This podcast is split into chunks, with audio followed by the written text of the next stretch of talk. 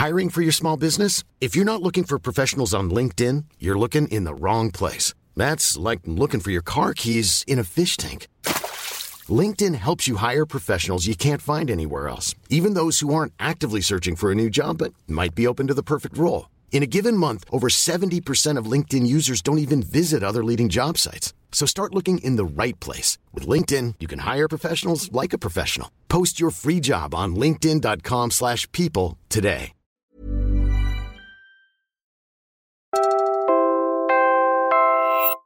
You're listening to Puma Podcast.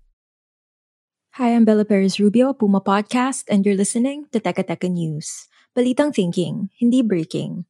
In this episode, When the PBBM administration took office, uh, meron pong mga issues na naparating po sa atin ng ating mga kaibigan sa LGUs na I think uh, may- marami po sa kanila ang hindi pa po prepared para sa tinatawag nating full devolution. The government has been preparing for years to delegate more money and power to LGUs, but concerns over their capacity to absorb larger functions persist.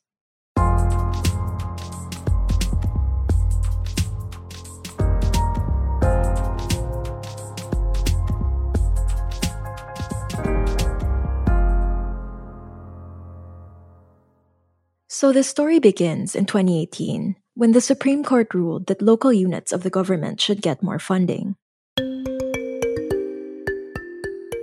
This would allow LGUs to finally absorb functions delegated to them in 1991 under the Local Government Code. But the shift to what's known as devolution has been tricky, to say the least. Almost five years later, and we're still in a period of transition. I'm sure you all know about the full devolution as a result of the uh, Supreme Court decision, uh, the Garcia Mandanas um, Supreme Court decision case. That's Budget Secretary Amenah Pangandaman speaking at the Palace briefing last month. In 2019, the previous administration prepared an executive order, it's Executive Order 138, which says that uh, we have a transition period until 2024 before we fully implement the devolution of projects and programs to the local government units. But why is it taking so long to make the shift? As you heard Secretary Pangandaman mention at the top of this episode, many LGUs are unprepared. For example po, nakalagay po sa ating local government code, eh, pati po yung kunyari, a national irrigation system. I think a small water impounding system can be implemented by an LGU, but I don't think they can implement a big irrigation system project. Plus the fact po na ang irrigation project, it's usually transverse al- among different areas po. No? So may mga ganun po, may mga proyekto po na sobrang laki na talagang at saka kailangan po ng technical capacity and expertise po ng mga tao sa LGUs to prepare and plan po properly and efficiently yung mga projects. Talagang hindi lang po talaga nila kaya. May example po kanina, isang barangay po, even a, a short barangay road, hindi nila kaya. So talagang dito po kailangan mag-come in ang gobyerno para po matulungan sila. To fix this, several departments are currently working to capacitate fourth and fifth class municipalities. Around 450 of them need help by the national government's count. Secretary Pangandaman said a total of 1 billion pesos will be spent this year to help these LGUs catch up to their more urbanized counterparts. it's a chicken and egg situation. The national government blames the LGUs for not being prepared, but it in itself, the national government is guilty for not making these resources available so that the LGUs can be, prepared on this. I spoke to MindaNews reporter Froilan Gallardo to better understand the difficulties faced by these LGUs. Many of them are used to asking for support from the national government. So the expertise is not there. But many LGUs, like big cities, what we call highly urbanized centers in Mindanao, are very capable of having a big budget. And it's not just an issue of capacity. Froilan says even under this new setup, the national government maintains a huge amount of control over local authorities.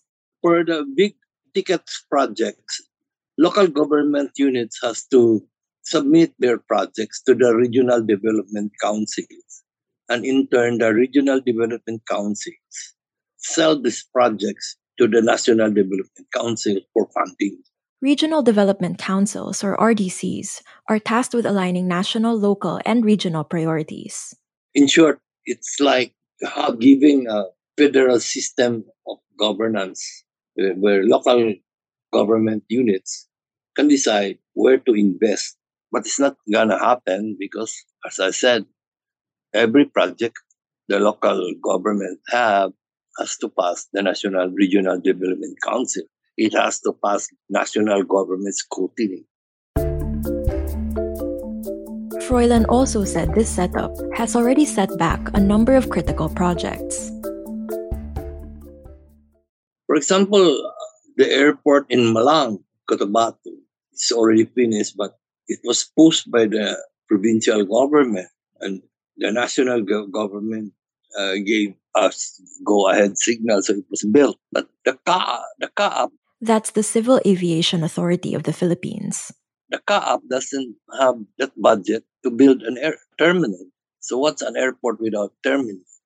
So right now, the airport service only Carabaos and become a big park for the residents to enjoy every afternoon. We'll pause here. When we return, we tackle another big concern corruption.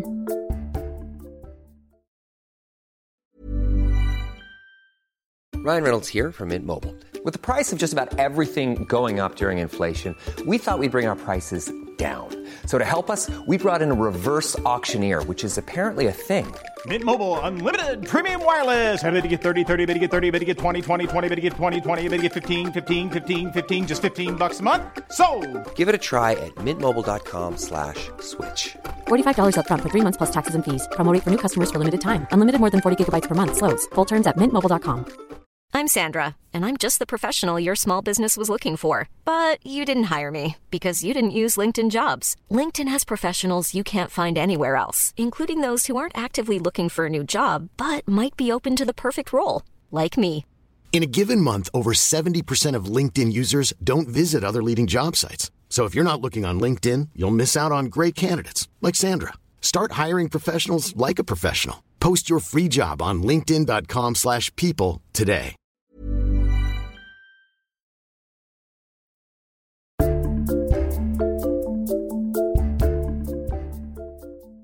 I asked MindaNews reporter Froilan Gallardo what he thought of fears that the shift to full devolution would worsen corruption at the local level. I wouldn't have a big concern on that because at the end of the day, these mayors and governors are answerable to their people. During election time, the people will vote for those they see that have much alleviated their lives. That's uh, in the end, it might not be quick solution, a quick outcome, but in the end, mayors and governors who are not tending to the needs of their people will be outvoted in the office. When asked the same question, the palace said there are adequate anti corruption safeguards in place, including procurement laws and the country's audit body. But Froilan isn't counting on proper oversight or legal accountability. I mean, I have to to tell you that graft and corruption cases are very success rate of filing graft and corruption is are very nil in the Philippine courts. So we, we are not we are a country that that's not good in that. Another issue presented by this shift, Froilan added, is that it will make the transfer of power in local governments a lot more complicated. There's a problem here when a local mayor who spent eight years, six years, uh, got defeated on or do not run for the election on the ninth year or got defeated with midterm. So all the new mayor will going to, uh, especially if he's not an ally, will going to reassign all these workers out.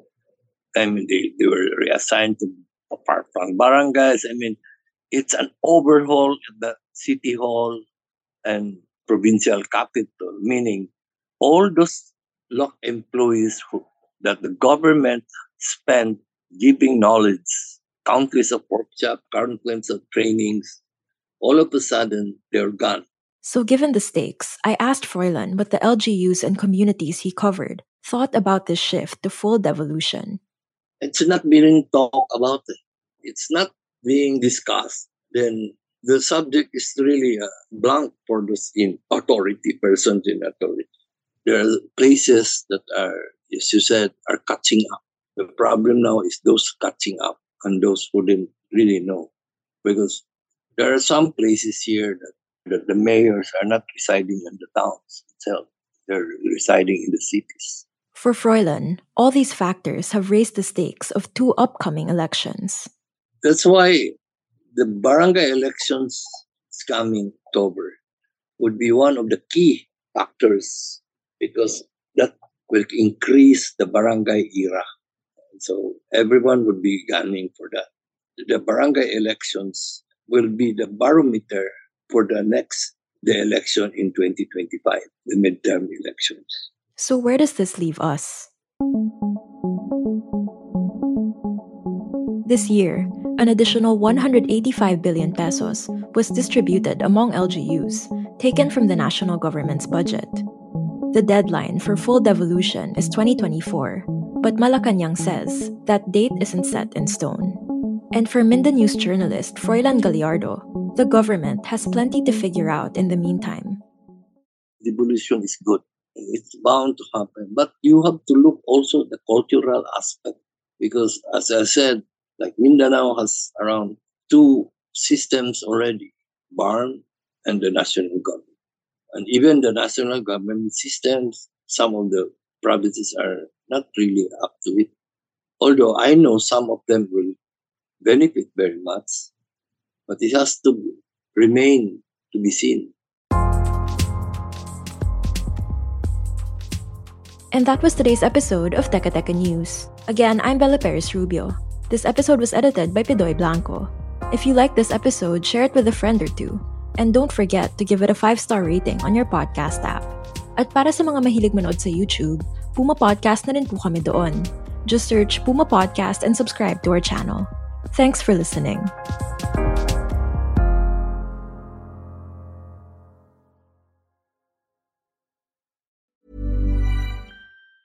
Planning for your next trip? Elevate your travel style with Quince. Quince has all the jet setting essentials you'll want for your next getaway, like European linen, premium luggage options, buttery soft Italian leather bags, and so much more. And it's all priced at 50 to 80% less than similar brands. Plus, Quince only works with factories that use safe and ethical manufacturing practices. Pack your bags with high-quality essentials you'll be wearing for vacations to come with Quince. Go to quince.com slash trip for free shipping and 365-day returns.